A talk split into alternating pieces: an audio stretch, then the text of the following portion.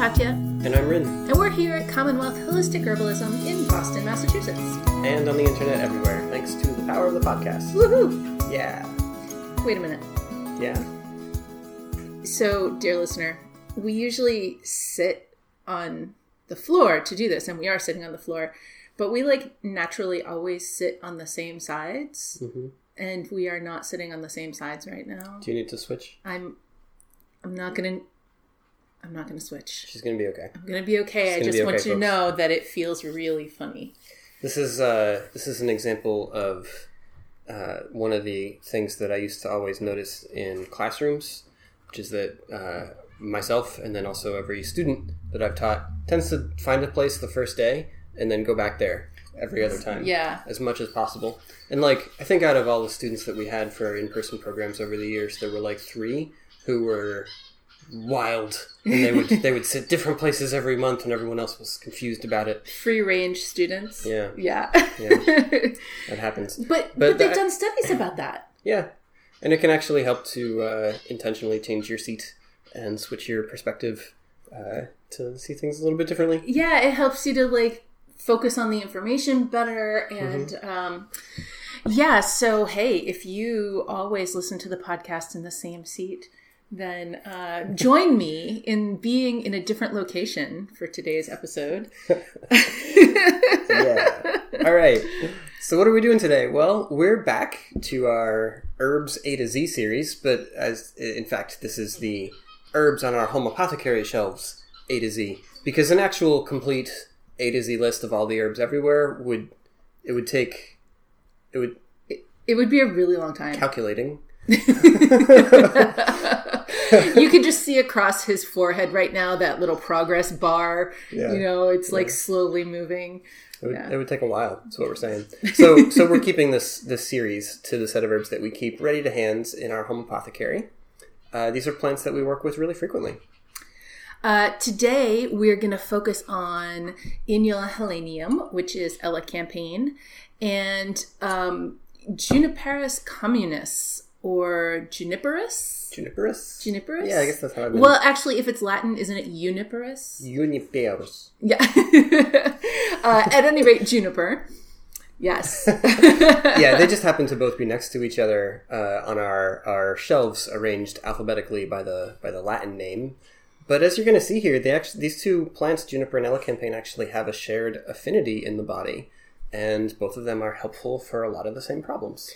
Now, this is going to be really interesting because when I think about elecampane and juniper, I think of them as really, really different and fairly unrelated.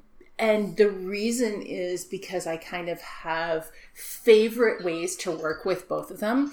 Um, and you can kind of get stuck there. Like this will happen to you too, right? Like you have herbs that you work with regularly and you have like a favorite way to work with them. And so then you can get kind of trapped into thinking of them in those terms.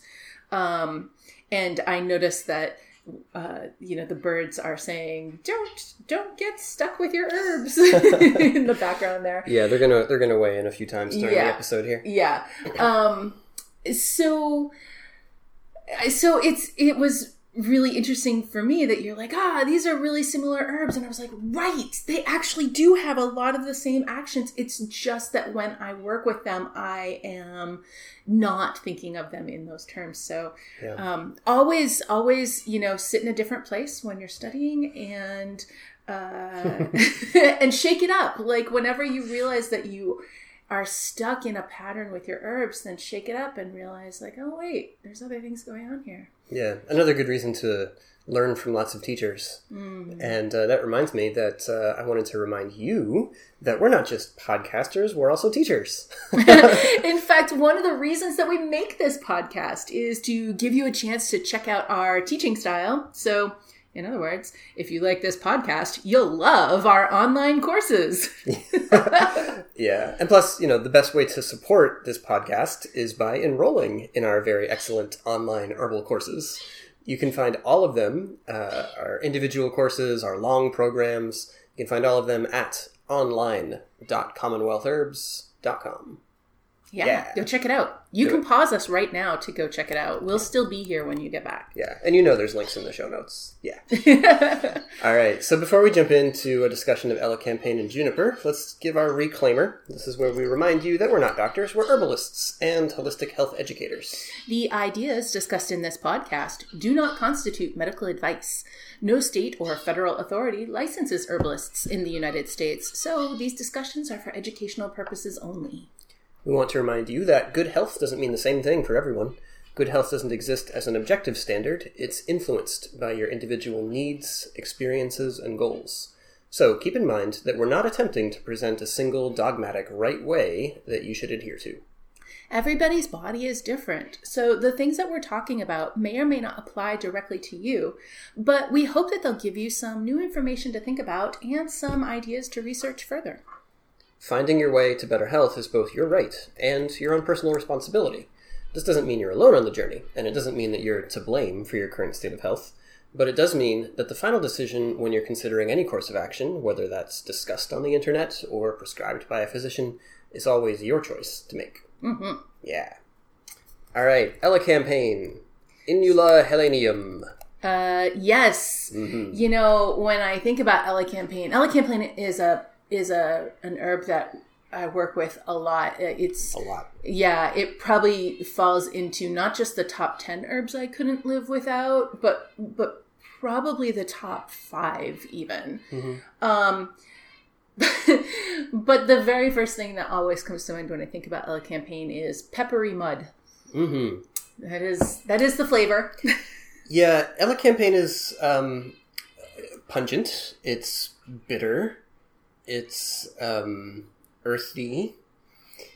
Listen, the These are other words to say the same thing. well, and just it has that it has that warming heat, the the pungency there. But I think the mud part is super important, and you get to that peppery mud not just from the flavor profile, but also from the texture, because elecampane has such a very high inulin content. That's where inula, the name, comes from. Inula, inulin. I think the name of the fiber followed the name of the plant botanically. Yeah, Oh, that may be. that's probably Yeah. how that how that went down. Yeah. But yeah, uh, inulin is a prebiotic. That means it's uh, food for your probiotics. It's uh, you know like your your gut flora. They'll they'll eat various different things, but um, it's all a question of are we feeding the ones who are most friendly to us, Hmm. and are we feeding them things that they really love and that they're going to thrive on. And inulin is particularly good for some of our friendliest critters. It is. It's a fiber that you can't digest, right? Like it'll go if you didn't have any microbiome, it would just go right through your body. It would be something that you could not make any use of. Yeah, your, Um, your digestive enzymes don't break it down into smaller pieces. Right, right. But we do have microbiomes, and the the bugs that are most friendly to us, most most helpful for our digestive process. Uh, it's like their very favorite food is the thing they like to eat best. Yeah. Yeah. So, you know, and in fact, when you decoct your elecampane, the water gets muddy because this fiber is going to get separated from the, the root bits and chunks and everything you've got in there, and it, it makes the, the water cloudy, you know? Or some people say milky, but yeah, cloudy. Yeah.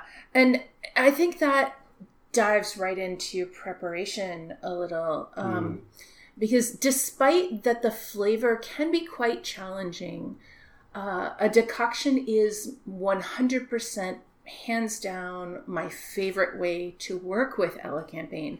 And now, when I say that, I want to be clear a tincture does work. Yeah, the, the decoction is sort of the most comprehensive Right. right? Like you can take the tincture, and you can even, if you want to, make an unfiltered tincture that does have a little bit of the inulin content in it. But you have to think about the dose size that you're actually going to take.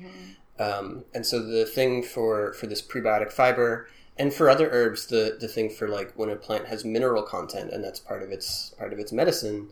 If we take a tincture, you're not you're not getting mineral content. You're not getting prebiotic fiber content because maybe Homeopathic mineral content. yeah, right. Like maybe you're taking a dropper full. Maybe you're, you know, doing British size dosing and you're taking a tablespoon of your tincture. Okay. That's Katja size dosing. That's not Well, just yeah. yeah, it's true. But so that's that's honestly not very much liquid, and so it can only contain so much fiber, and so there's not going to be a whole lot in comparison to drinking a mug, you know, eight ounces or whatever of uh, Elecampane decoction. So if you're trying to feed your flora, that's the method you want. Yeah. But I also prefer the decoction for respiratory issues as well. Um, and I, again, I do want to emphasize that a tincture does work. And it's portable, and it lasts a long time. Right. It's not like it doesn't work. There's reasons. And so if you're out there saying, "Well, I want to, you know, my my kiddo, my teen, my tween, my spouse, my best friend, whatever has uh, nasty bronchial whatever, and I want to give them elecampane, and there is just no way that they're going to drink peppery mud." I don't want to wax poetic about the decoction and then have you think that like the tincture isn't going to work at all. It will work. Okay, but now that I've said that, oh my god, y'all, you have to have a decoction. It is so much superior. It works so much better. And uh, and I'm not going to pretend that I like it. Like I do not find it delicious. I do sometimes find it mm, necessary. Like I don't like the flavor, but sometimes I want it anyway because I know my like my body is saying I need that thing. Hmm. But I don't think it's delicious. Some of our students have said that they actually like the flavor. Honestly, some students have even said that their kids don't mind the flavor. And every time they say that, I am flabbergasted, but excited, delighted. Yeah, I think there's a few things going on there. Like one is something that happens with a lot of herbs that don't taste great the first time you taste them, and this is if it really helps you, it starts to taste better to you. Yeah. Right? This is like people who've been taking lobelia tincture and it's really helped them to breathe more freely or to get more oxygen, or people taking elecampane and it really cleared up some deep, heavy phlegm that was stuck in their lungs for weeks. And they're like, ah, I feel so much better. And it's like, yeah, let's get some more of that elecampane. That's good stuff. So that happens for a lot of people, not everybody, but I mean, happens. that's how you feel about sunflower too, I think. absolutely. I mean, that's Yeah. so bitter. Like, you can't even. Yeah. Yeah, very much so. And then with kids, like, I don't know, you get them young enough, you get them used to a thing, and then they're just used to it, It's right? totally like the- true. Do not tell them that they won't like it. Don't tell anybody that they won't like it. Y- You know, don't lie and say this is delicious. Just don't say anything. But but here's my strategy um it, for for being successful here, which is that um, I will make a good strong decoction of elecampane. and then every hour I will take a shot glass full and I'll fill the shot glass up to the tippy top and then just try to swallow it down in one gulp. And if you can't, then two gulps, you know, whatever. Um, and then drink something nice for the rest of the hour. And just every hour take a shot. And that way, like, we're not pretending that you're not a good herbalist if you don't think this is delicious, like, or whatever. You're not trying to get through a whole cup of peppery mud. It, and it, it, it, it really does have like a thickness to it because of the inulin.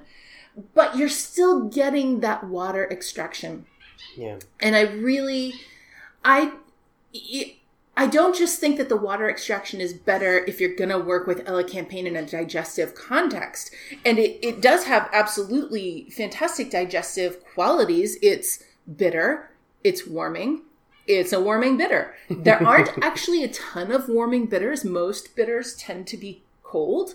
Um, Yeah. But elecampane is one of our warming bitters. And on top of it, uh, it is a warming bitter that comes along with that prebiotic fiber. Uh, so like it's it really has uh, you know it can sing it can dance it can what's the other thing? It's the triple threat it's, you know whatever. Um and and so yes it as a decoction if you're going to work with elecampane for digestive purposes a decoction is the thing.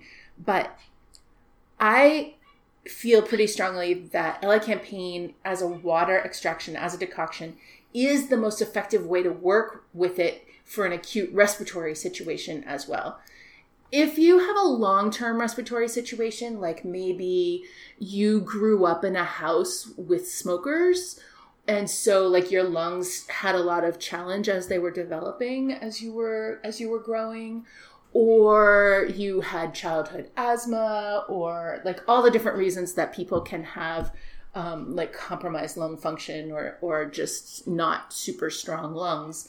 And so you for this reason you want to work with elecampane every single day like to help build up lung strength. Yeah, okay. Work with a tincture in that case because it's it is a lot more mm, efficient. Yeah, or prepare an elixir. Yeah. You know? Now this isn't to say like, oh, we'll just add a touch of honey and now it will be delightful. uh, unless you're one of the elecampane lovers, and okay, that's cool for you. Um, but it is worth saying that honey and elecampane together are are their own unique, interesting flavor.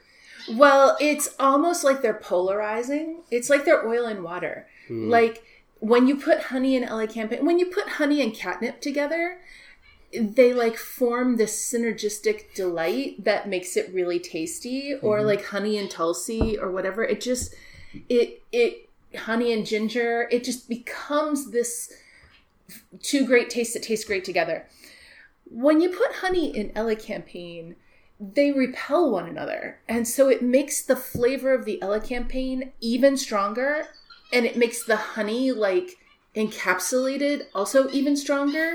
I, I honestly it it makes the flavor worse. like on the way around. Don't Yeah. don't try to put honey. Yes, if you're preparing like a elecampane decoction and you're like, I know, I'll, I'll make this uh, a giant mug drink rather than a, a shot glass sized teacup drink by adding honey to it. mm, No. I mean, try it. See how you feel about it. Yeah, don't take our word Take our word for for anything, Yeah. you know. Uh, but our experience has been that that's that's not the solution that one may hope. You could put ginger in or angelica, Yeah. um, even calamus, but um, not so much honey. Yeah. And You know, when you're when you're doing a decoction thing, like you can spring off from that. You can put ginger and cardamom and then some other chai type spices into Mhm. there and go into that direction, and that'll do it. You know, and that's Your- not just your- about flavor. Your balance is yeah, no, that's true. Your balance is going to be about like I really want to have enough elecampane for elecampane to be the star to Mhm. to really get get out the elecampane shovel and dig the phlegm out of the lungs and toss it onto the pile. yes. So, but I think that's actually quite easy to do with the chai spices. right. You can so, you can very easily have you know eight parts elecampane and you know a total of uh, like two parts of chai spices, but they're still giving enough flavor. yeah. Yeah. Um. So in the not just the flavor category here, Yeah. all of those chai spices are also warming. Many of them have their own pungency. Uh, they have circulatory stimulating actions. They have antimicrobial actions. Many of them, in their own right, have respiratory support actions. So you're not you're not just like adding filler when you put chai spices in with elecampane. You are still working towards the problem that you're working on. Um, but but it, it is a little easier. And so at this moment, I realize there's two things I want to say simultaneously. One of them is I want to talk about the respiratory aspects, and the other is I want to talk about why all of this discussion about the flavor is so important. So let's get that one out of the way first, and then we can talk about the respiratory aspects. Mhm. Um, when you are working with herbs, listen, if you won't take it, it won't work.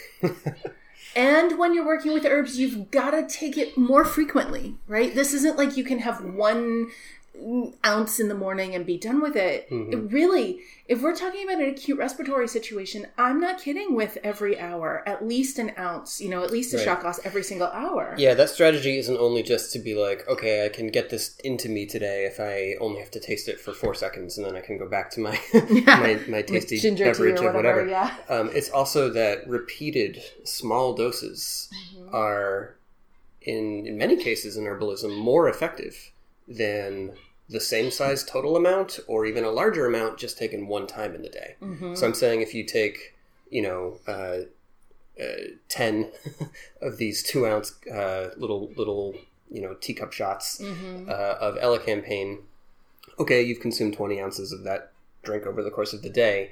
That would be better than taking all of that at once. Like mm-hmm. drink it down fast in the morning and then have your coffee or something. Right, right, right. right? We want to extend your exposure to the herb, and that includes the flavor. Yes. So that's the reason why it's important to focus on the flavor. If we're telling somebody to have some chamomile or some catnip or some tulsi or you know whatever, yeah, okay, there may be a person who does doesn't favor one or the other thing. You'll always find someone who doesn't like peppermint. It's it's fine. For the most part, that's not so challenging. But because we need to do this multiple times a day, or in fact, even at least once an hour, in order to be effective, we have to face the reality of the flavor because because because that's a whole thing with herbalism right? If you're like well i'm going to take care of this myself at home that might be fine. That might be a completely realistic reasonable responsible thing to do but only if you're actually going to take care of it. Like it, it's you can't just say in your head well i know elecampane is helpful for a respiratory situation so i'm all set like you And, actually I, and, I, and have I, I have some campaign in my house, so I'm done, right? right, right, right. No, it has to get into your body. And so, so it is really worth, not just when you're working with other people, although at that point it becomes twice as important, but even when you're working with yourself, it is important for you to take a few minutes and think about the flavor, think about, like, is this repulsive to you? Because if it is, we need to get creative before you get sick about how you're gonna make this tolerable for you. And it doesn't have to be one of our suggestions, it can be anything that works for you. These are just some suggestions that we've found that work over time. Um, but but again, the only thing that works is what you'll take. And if you're really sick, listen, elecampane is super powerful. I mean, really serious respiratory stuff. It- I would still be turning to elecampane. Yes, it can help strengthen lungs over time. Yes, it's safe to take like over a long period of time. Being very powerful doesn't mean that it isn't Yeah. safe. But this is an herb that can be helpful in even in scary respiratory situations. And I'm not saying that if you have a situation where you should be in a hospital that you can just take elecampane and not go to the hospital. I'm I'm really talking about like a situation where you don't have any kind of higher definitive care and you have a very scary respiratory situation going on. That's I would be reaching for elecampane. Yeah. And we're, we're going to be particular about what kind of respiratory issues we're looking at here. So, energetically, um, elecampane, again, it's going to be hot in nature, uh, it's going to be drying. um, and so, it's really uh, most appropriate for respiratory problems that are cold and wet, right? So, the lungs are devitalized, they're not functioning at, at high efficiency, there's phlegm accumulating in there, and you're having trouble getting it up and out, right? So, it's not that you're you know, coughing up, you know, bits of yellow phlegm every 20 minutes. It's that you cough and you rumble and it, you sort of hack and you feel it slosh around in there. And, uh, And you it's just the can't. cough that is like maybe even hurts because it's so deep It's low. and you're really exerting yourself to try to move that sludge. Mhm. Yeah. Yeah. Yeah. And so I think already in this podcast a couple times I've given that metaphor of like when you need a shovel to get all the phlegm out of you, you know, then uh, campaign is the, is the, is the herb for you. You just said that it's drying.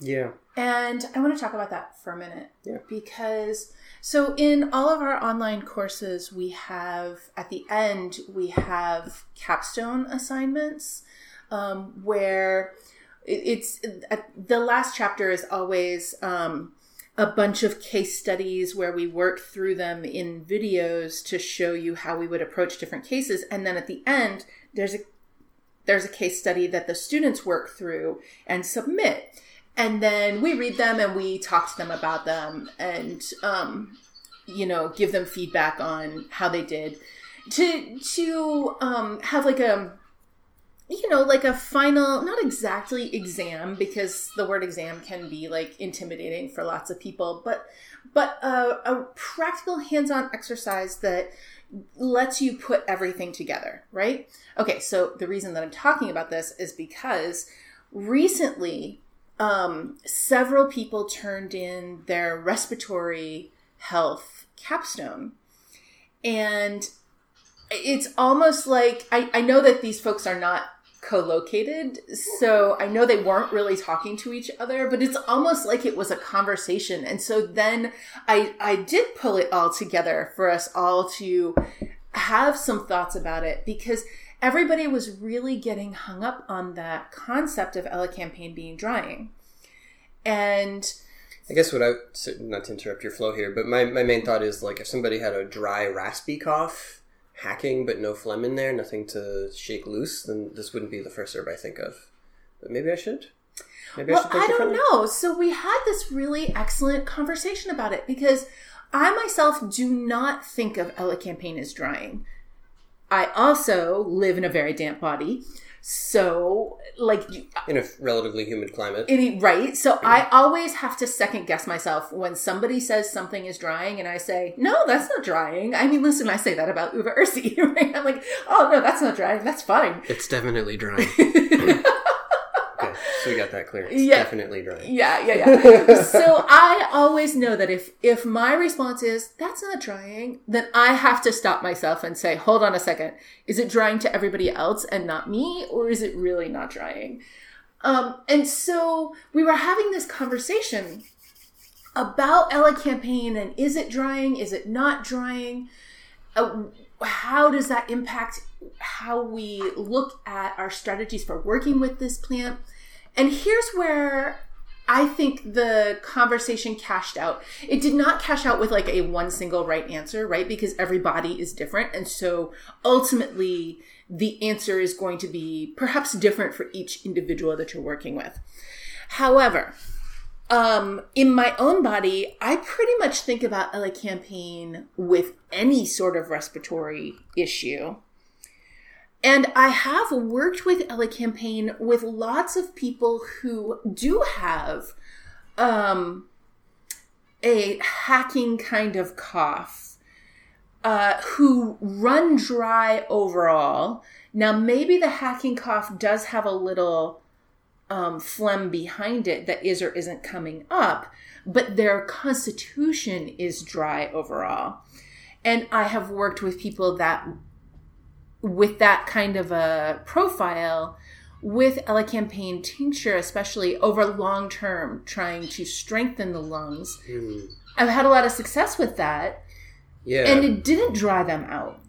Yeah, but since these were people who were already coming in in a state of dryness, wouldn't this have been part of a protocol that was like some elecampane tincture to target the lungs, plus some marshmallow Okay, you're right. To uh, address your systemic constitutional pattern? Yes, Uh huh. You're not wrong there. Yeah. You're definitely not wrong. Often, also, pleurisy root was involved. If I'm thinking about these different situations with this particular kind of person, like a, a pleur- person who has dryness overall and then has this respiratory issue. Yeah, pleurisy root plus elecampane is is a combination that we come to a lot, including in decoction format. Um, and there too, the the pleurisy is really helping to countervail against the drying influence. Yeah. So I guess I guess where this cashed out was that just because elecampane is categorized as drying does not mean that you can't work with it in a person who has a dry constitution. Yep. And that is not always true for dry people. Like if we were talking about nettles, a dry person will find nettles uncomfortable pretty quickly if you don't take action to count counterbalance that. Mhm. I think that a dry person will not find elecampane uncomfortable as quickly as nettle. Hmm. I don't think that the marshmallow has to happen every single day like it would with nettle. Yeah. Um, and so you you can experiment for yourself about where you like how it falls for you with the drying aspect. But in this conversation with with students, we were really coming out with nah, not as drying as nettles. Not so drying that I need to think, uh oh, can't do that. Yeah. You know? Yeah, it's important not to get too, um, I don't know, binary or polar, uh, polarized about these things. You know, to be like, ah, well, I define myself as damp, and therefore I can never have anything moistening. That's not really the way this stuff works out. Yeah. Yeah. Okay. Um, one other thought about elecampane. Um, uh, and this is you know for the modern context and for sustainability questions and that kind of thing. Uh, there's this very excellent herb called osha that grows in the mountains uh, in the Rockies, I think primarily, and Yeah, in the west. yeah, um, and It this- grows at altitude. yeah, it's a high altitude plant, not the most abundant plant. Um, the reason I'm mentioning it in the context of elecampane is that it's another uh, respiratory focused antimicrobial, stimulant expectorant, pungent herb, um, touch of bitterness along with that pungency and warmth as well. So there's a lot of similarities to these two. Um, but Osha is an at risk plant, um, if not outright endangered um, in some areas of its, of its natural range. And um, Osha is also an herb that I see a fair amount of. Mm, I don't want to call it hype exactly. Maybe I do. Some of the stuff I see is, is absolutely hype. You know, uh, it's like this miracle mountain root is the it's uh, it's the America's answer to ginseng. If you ignore American ginseng, it's it's the best plant for all problems, and especially in the recent years, Osha is the cure for coronavirus. Oh, good lord. Uh, you know, I've, I've just seen enough of that. Um, that this was already a plant that was pretty highly stressed from over harvesting and and you know that kind of population pressure, um, and it definitely did not need to be purported to be a cure for COVID. Yeah. Uh, so here's what I'd like you to do: when you hear somebody say "Osha," you say "Elecampane," because Elecampane can be cultivated and is extensively cultivated.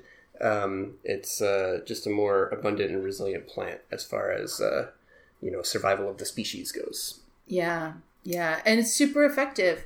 I do think that Osha is tastier. Um, in the limited experience I've had with Osha, I I've had like we, I don't know, we got maybe a half an ounce that Yeah. was sustainably harvested and gifted to us, and that's the only Osha I've ever had, and it is it is quite delicious. But if you want the flavor of Osha, it, it's very similar to Angelica. So you could mix Angelica into the Elecampane and and sort of broaden the profile um, to get a little closer to the Osha flavor profile, but, but still be in the action range, you know, with the Elecampane and the Angelica together. Yeah, yeah, cool. All right, let's talk about juniper now. Um, juniper is delicious. No problems there. Juniper is pretty tasty. This one, this is another warming plant, but rather than describing this as pungent, we would use the term aromatic. Mm-hmm. Um, and I often think about how to define this for people who are kind of brand new to herbalism. You know, okay, so they both taste warm. Usually you do it through examples, right? You say, well, pungent is a flavor that you get from. It's like the commonality between ginger and turmeric, but also garlic and horseradish and things of that sort. It's like bitter hot, hmm you know? Whereas the the hotter aromatics is plants like sage and thyme and oregano and monarda, um, and then the sort of evergreen uh, set that juniper fits into, where you've got cedar and you've got pine and you've got fir and spruce and all of these friends. So it's like the warming aromatics of the evergreen uh, persuasion. Yeah. that's what we've yeah, got yeah, going yeah. on with, with juniper.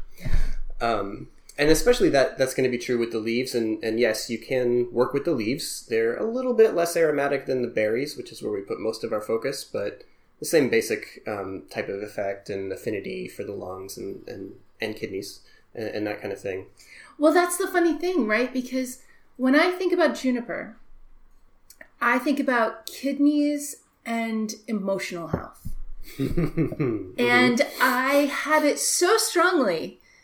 In fact, really at this point, especially in the last year, it's really so strongly in the emotional health box uh, in my brain that I, I it's not like I forgot um, that it is helpful for kidneys, uh, but it, I just focus so much on emotional aspects of, of juniper that I like completely forgot all of its respiratory aspects. Not like completely forgot, Yeah. but just set aside and was like, it's at the back of the drawer. You don't really notice it. Mhm. Yeah.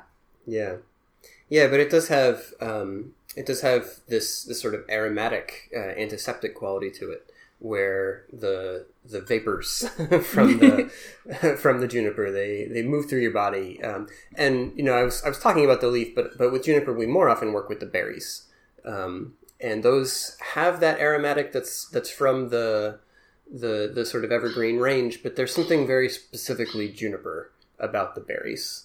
Um, There's an extra flavor. And it's you know uh, gin. There's a sweetness, Think about think yeah. think uh, or try to conjure up for yourself the flavor of gin because juniper is pretty much the dominant uh, botanical note that's Mhm. used in uh, in almost all gin uh, formulations. hmm Um, cedar berries are pretty similar as well. With the there's just this very light, very to me it tastes like the element of air. Um, has been compressed into an aromatic molecule and offered to you. I feel like cedar is a little hotter than juniper Yeah. and a little airier. Mm. Juniper has a little bit of sweetness in it hmm that Yeah, the sweetness it's, is there. It's just a, a little more earthy. You really get that sweetness when you when you have a, a whole berry, Yeah, um, and you you crush it in your mouth, and it kind of dissolves in this this burst of that juniperous aromatic, and there's that sweet like right there at yeah. the bottom. You yeah. might not taste it if you make make it into tea, Yeah, but when when you like eat a juniper berry, even if it's dried, it doesn't have to be fresh. yeah, Um, then then you get that that little burst of yeah. yeah. The um the dried berries. Uh, there was something that I learned. I, I I'm sure it was from one of Paul Bergner's I was lectures. I was just saying no, it He's- was definitely from Paul. Certainly, yeah. Um, but he was, you know, kind of talking about some of these things in a historical context, and um, he was talking about a, a practitioner from Germany. oh, I don't remember the century, but several hundred years ago, um, a, a practitioner called Father Kneipp, who had a, a sort of like a hospital situation, and you know, as everybody at the time worked with herbs because because that's, what there was for medicine Yep. um, but had a practice and, and had all the, the nurses and, and everybody in the in the spot there um, be in the habit of holding or carrying a juniper berry around in your mouth while you do your rounds. And imagine this is you know like people with serious respiratory issues and you know don't quite have uh, you know modern understandings of ventilation. And Florence Nightingale hadn't re- revitalized uh, hospital practices yet. and Yeah. all that kind of stuff. Yeah, so hospitals were kind of sketchy places. yeah. So what are you breathing in when you're when you're hanging out with these folks? You know. So the idea of the juniper berry in the mouth, and just try it yourself. Just put one in there. Don't really chew on it too much, but just hold it in. Your saliva. It's will like a through it. lozenge. It's like a know. lozenge, yeah. And uh, you'll feel your mouth fill up with that aromatic stimulation. You might salivate a bit more. Um, you might feel that kind of freshness in your sinuses, that kind of thing.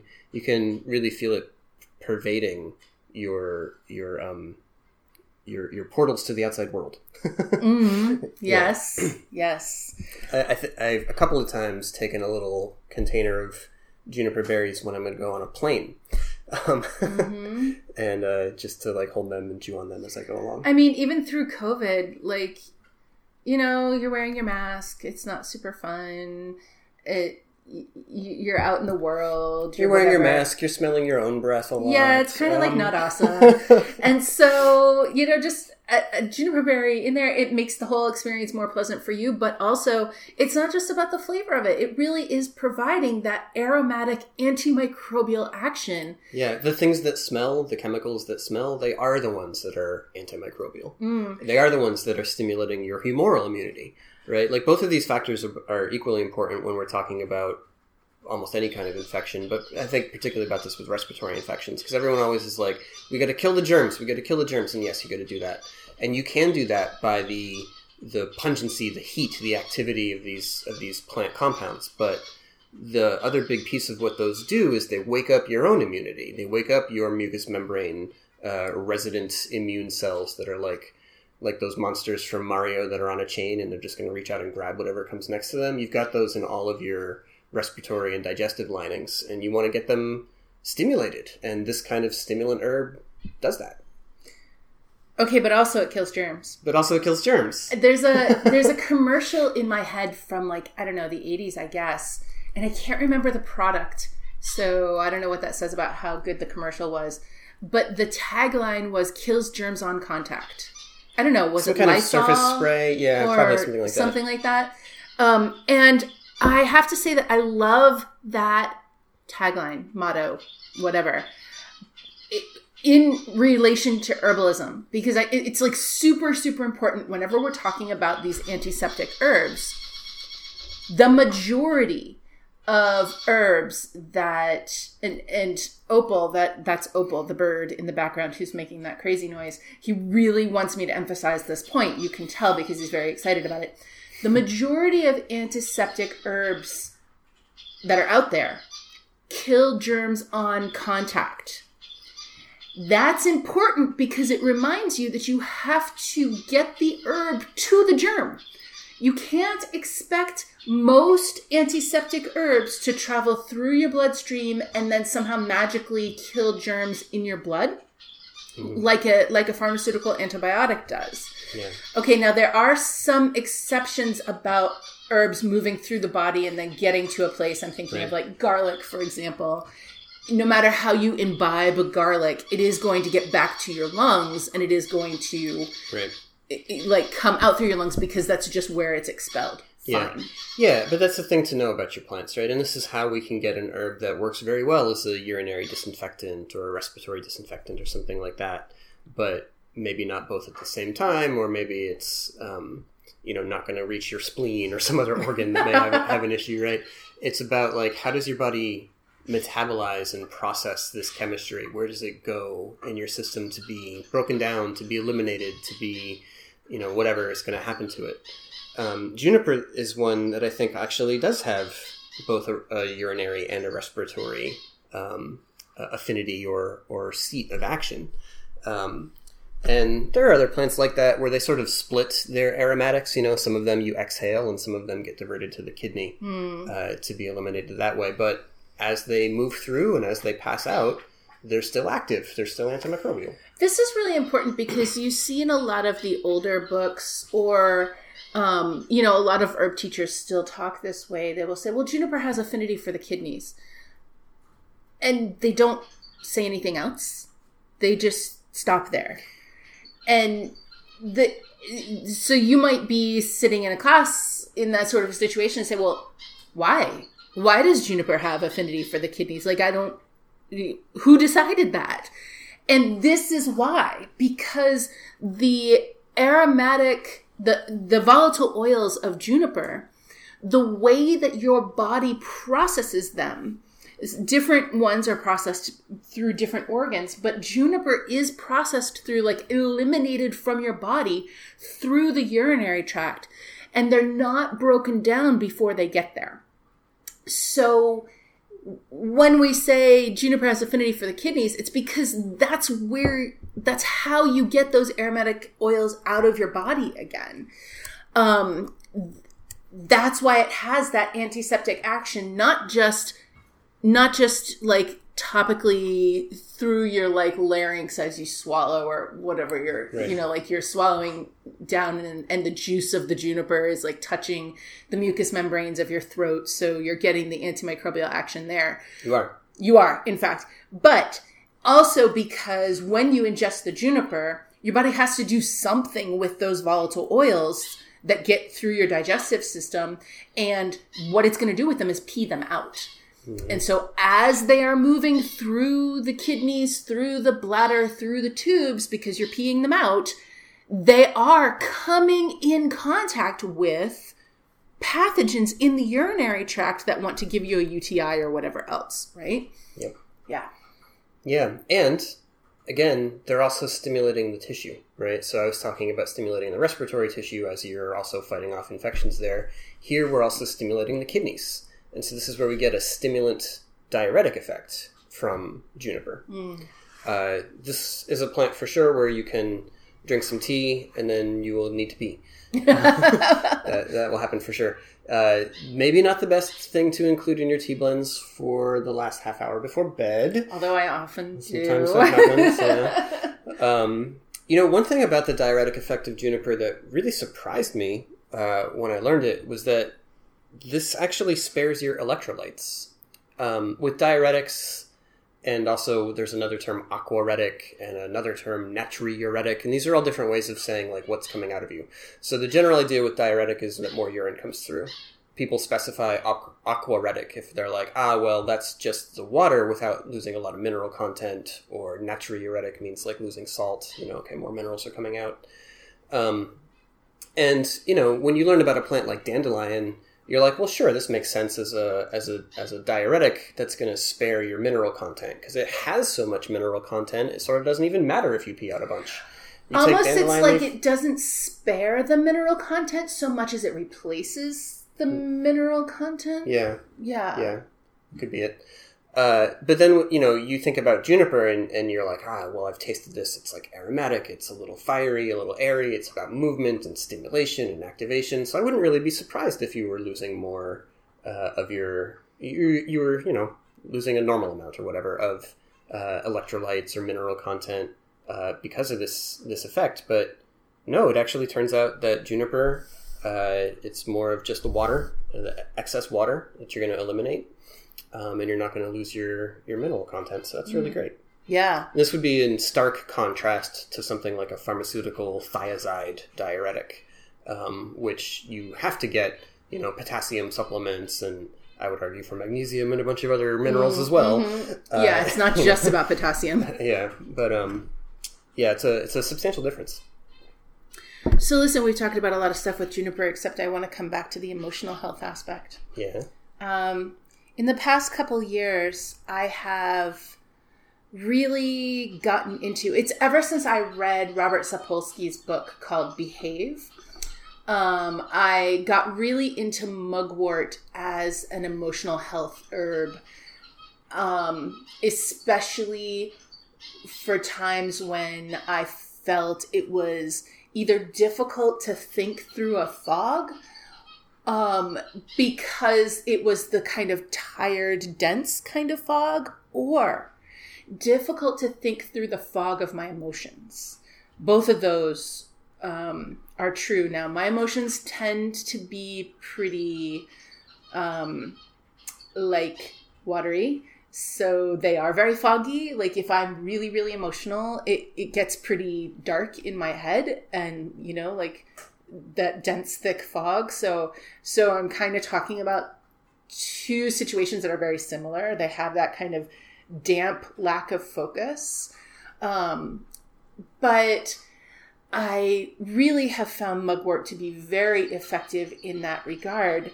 And then i started thinking you know what would make mugwort even better? Because i really truly love the flavor of mugwort. Not everybody does but i really do and then I was like, wow, you know, the, the only thing that could make this even better would be juniper. And I started putting the juniper in with the mugwort.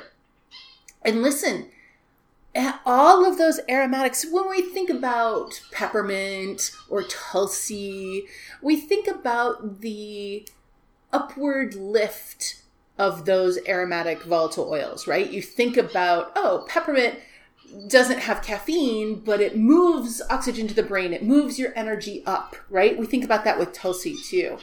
And that's not just those mints that we are like accustomed to thinking about that. All of the aromatics that have that that like bright upward movement they all have that bright upward movement. Like if it's there, it's there. And and so, you know, you get that from pine, you get it from cedar, you get it from all of the the aromatic uh, sort of evergreens.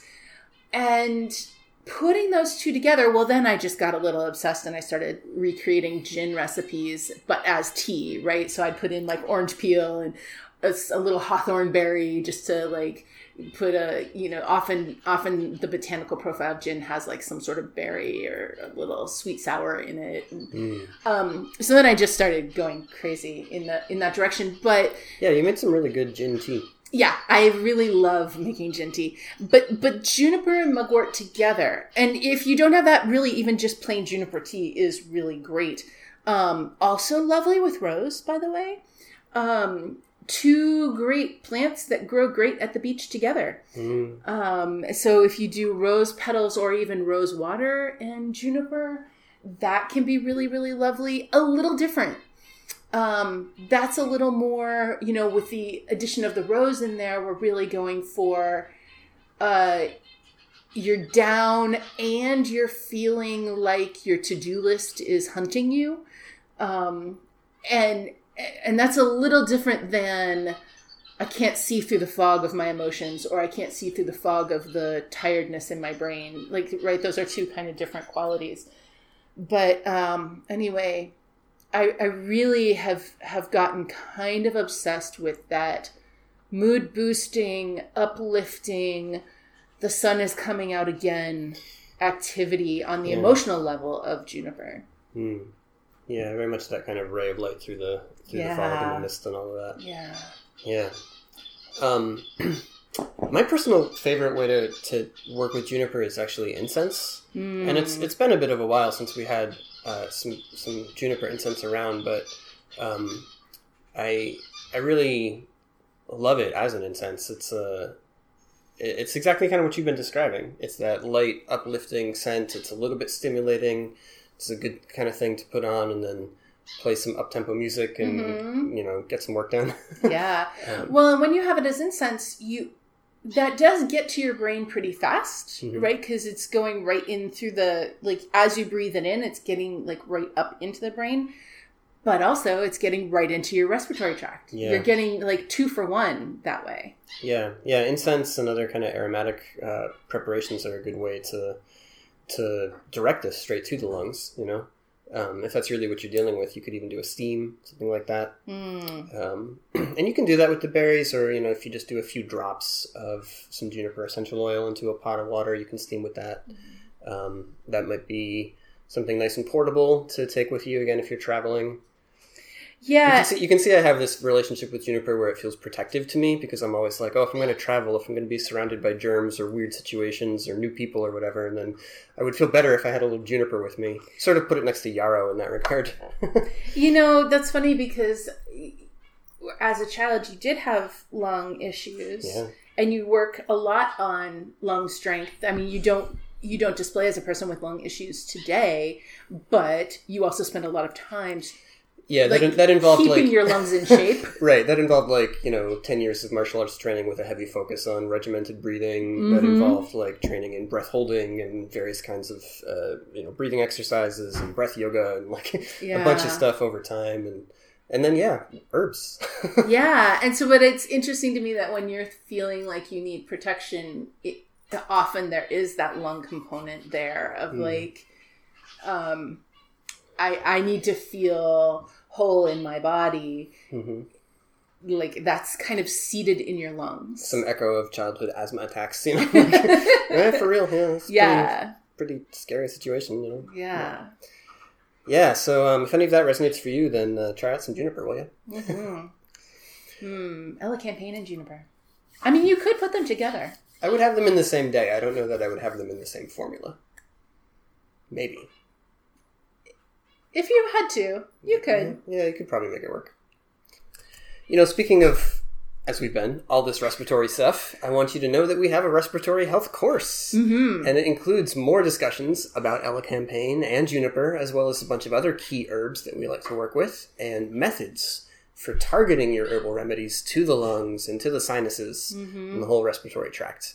Because remember, it's not just about having the herb in your house, it's not even just about having the herb in your tea, it's about the best way to get it where you need it. Yeah. Yeah. There, we talk in there about herbs that can help support asthma and colds and flu and COVID and COPD and all kinds of other respiratory troubles.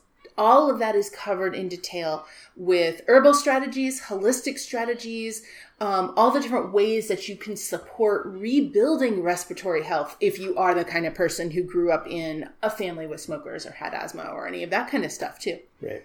And with this course, just like every course we, we offer, there's a bunch of other things that come with your enrollment, including lifetime access to all of the current and future material in any course that you buy. Yeah, anytime that we update courses, you get all the updates for free. hmm Yep. Uh, and also, your your access to the course doesn't like time out after six months or something right. like that. You get to keep it forever, forever, forever. hmm You get access to twice weekly live Q and A sessions with us. Uh, we have discussion threads integrated into every single lesson in the course. If you are watching a video and you have a question, you can just put it in right there. hmm Uh, we have a student community as well, which is buzzing and busy lately. Yes, Lots of good chat exciting. going on. Uh, people swapping uh, herbs and, and plants and things. Uh, our courses have study guides. They have quizzes. They have capstone assignments that, yes, we actually read and grade for you. Yeah, we well, we don't give you a letter grade or a number grade because I, yeah, that just puts a lot of pressure. Instead, we have a discussion about it. We talk about all the things that are awesome and anything that oh, don't forget to think about this or whatever. Um, we try to make all of our work um, with you as a discussion, as a collaboration to push your skills forward. That's part of why the live Q&A sessions are so important too. Even if you can't attend them live, you can you get all the archive. There's more than 200 hours of Q&A sessions archived. But part of why that's so important is that we want you to be able to talk with us every you know once a week twice a week as often as you want to to to really like get through the stuff that maybe is too complicated to write down or needs a little bit of back and forth discussion all of this is about collaborating so that you get skills and then you can go out and use them in the world and really do this work in your community Yeah. So we're not just trying to throw a bunch of info at you and then send you off on your way. good luck Uh, yeah, yeah. We want to we want to have a relationship. We want to be involved. yeah So if that sounds good to you, you can check that out at online.commonwealthherbs.com. And that's where all of our other courses are too. If you're maybe more interested in digestion or formulation or herbal energetics or, well, we've got a lot up there. So go check it out. Again, online.commonwealthherbs.com. That's where we are.